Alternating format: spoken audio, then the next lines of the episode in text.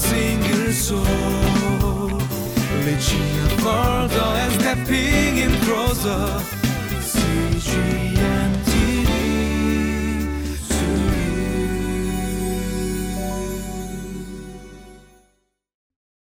Hello, and welcome to Living Life. Um, you know, for me, having grown up in a Korean household, there's this word that makes me and I think almost any Korean youth cringe and bring up dormant anger. It's this word called jansori, right? Think of it as a nagging, a rebuke, strong advice, asking but not really asking more of a commandment sort of a thing. All of that culminated into one word. Um, that's jansori. Okay, jansori. I remember leaving the home and returning home were one of the least liked parts of my life because I knew what was coming the inevitable Jan Sori, the inevitable nagging, right? It would be the cause of many fights um, or sour attitudes. Perhaps many of you guys can relate. I don't think you have to be a Korean to understand this. All of us, we know it, don't we? Uh, I think we all do it or have received it. In today's passage, we want to look at uh, the importance of exhortation or res- restoration, walking with someone in love and not in convenience. In love and not in convenience. So let us read the passage together and we will continue uh, this topic and idea.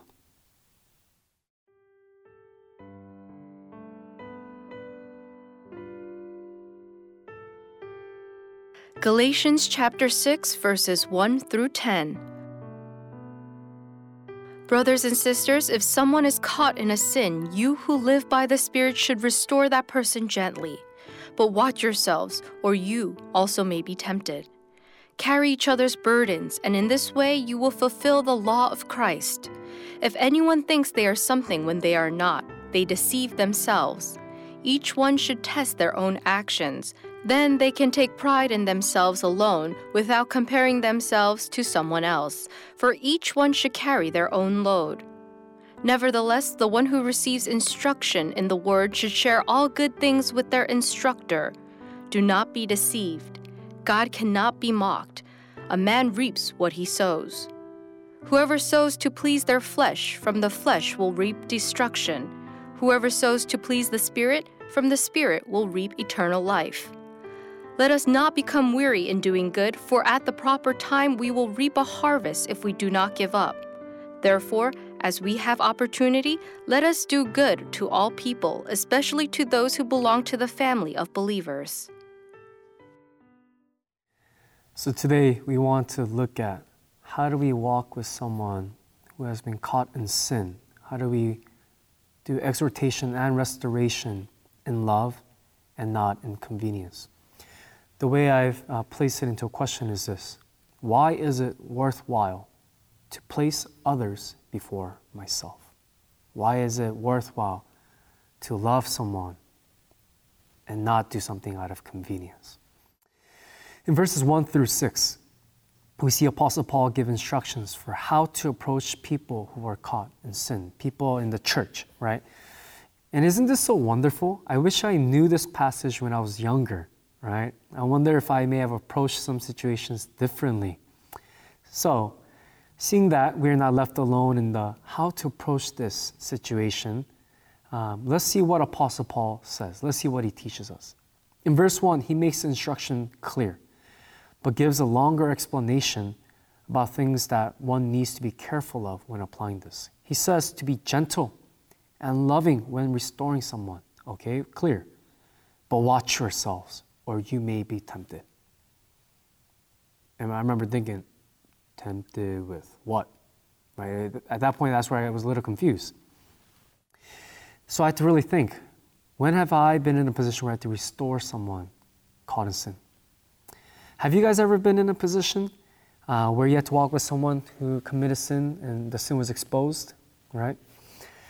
Um, I remember having to be in uh, positions where a person committed such a socially shameful sin that they decided to just leave because it was exposed and other people found out about it. So, through that experience, I learned that it is hard. It is hard for the church. It is hard for the individual who is caught. It is hard for the ones who are trying to restore and counsel. It's really hard. You see, when we try to walk with someone caught in sin and we try to restore someone, it's a very delicate balance. I saw many different examples because there, there were many people who were trying to help, but I saw many different examples. Here's something I'd like for us to pay attention to. It's easy to give great pain just as much as it is possible to be used to bring about great healing. It is a very delicate balance, this idea of walking with someone caught in sin. I live in America, um, and it's very individualistic here, right? It's so tempting to make everything about me. It's all about me, right? Everyone is a winner. Even in serving, we're almost trained to think, how does this benefit me? Even when my students are thinking about doing volunteer, um, you know, services, they have to think, how does this benefit me? How is this right for me, right? We're almost trained to think this way.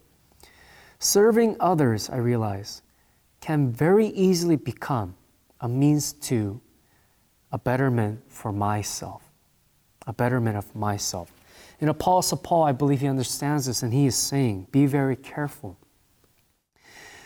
Because you can go from concern for your fellow sibling in Christ very quickly to concern for yourself. The section of 1 through 10, I say, has an overarching narrative of what is best for others. What is best for others? And I don't think uh, chapter 5, 13 through 26 was placed uh, right before this section by accident. Apostle Paul is giving some practical applications after the principle he taught in extent, placing others before myself because of the Holy Spirit who lives in me and the freedom I have gained through Christ.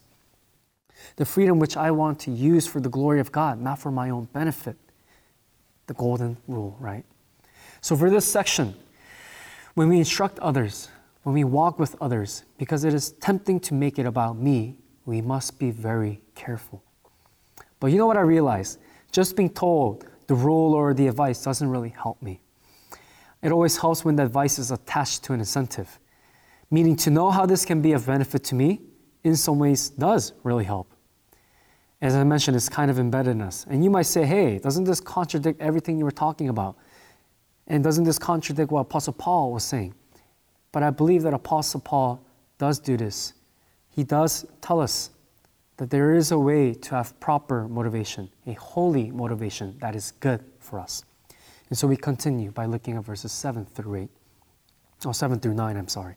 Verses 7 through 9 shows us that there is this basic principle of life that God has embedded into this world. You reap what you sow. Seemingly, it may seem very works based and contrary to the rest of the apostles' teaching. But no, we are to look at it in light of his teaching. So, what is it then that the apostle is trying to get across to us? What is it that Apostle Paul is trying to get across to us? Those who live for the sake of others and for the glory of God will receive an eternal reward. And those who don't miss out on that wonderful opportunity. A child who doesn't go with his father to help his neighbor isn't disowned uh, because he didn't help, but man, does that son miss out on an opportunity to connect with his father, with others, and the great joy that comes from doing something good with someone who is good. Apostle Paul is saying, You who are in Christ, who want to be like Christ and made into his likeness, it is for your joy that you do things for the benefit of others and the glory of God. So be very careful because you can go from loving someone to loving yourself and at the end of the day, you are the one who will be so disappointed. And you'll be the one who will have missed out on something wonderful. Apostle Paul is saying, remember who Christ is, the love he gave to you and I. Emulate that. Remember what love you needed from Christ when you were revealed of your sin. When the Holy Spirit revealed to you and surfaced your sinfulness, did Christ come with a pitchfork and a bat? No, he came in love and gentleness so much like that, we are to emulate that for the glory of God and the benefit of others. So, why don't we head on to the conclusion and this time together?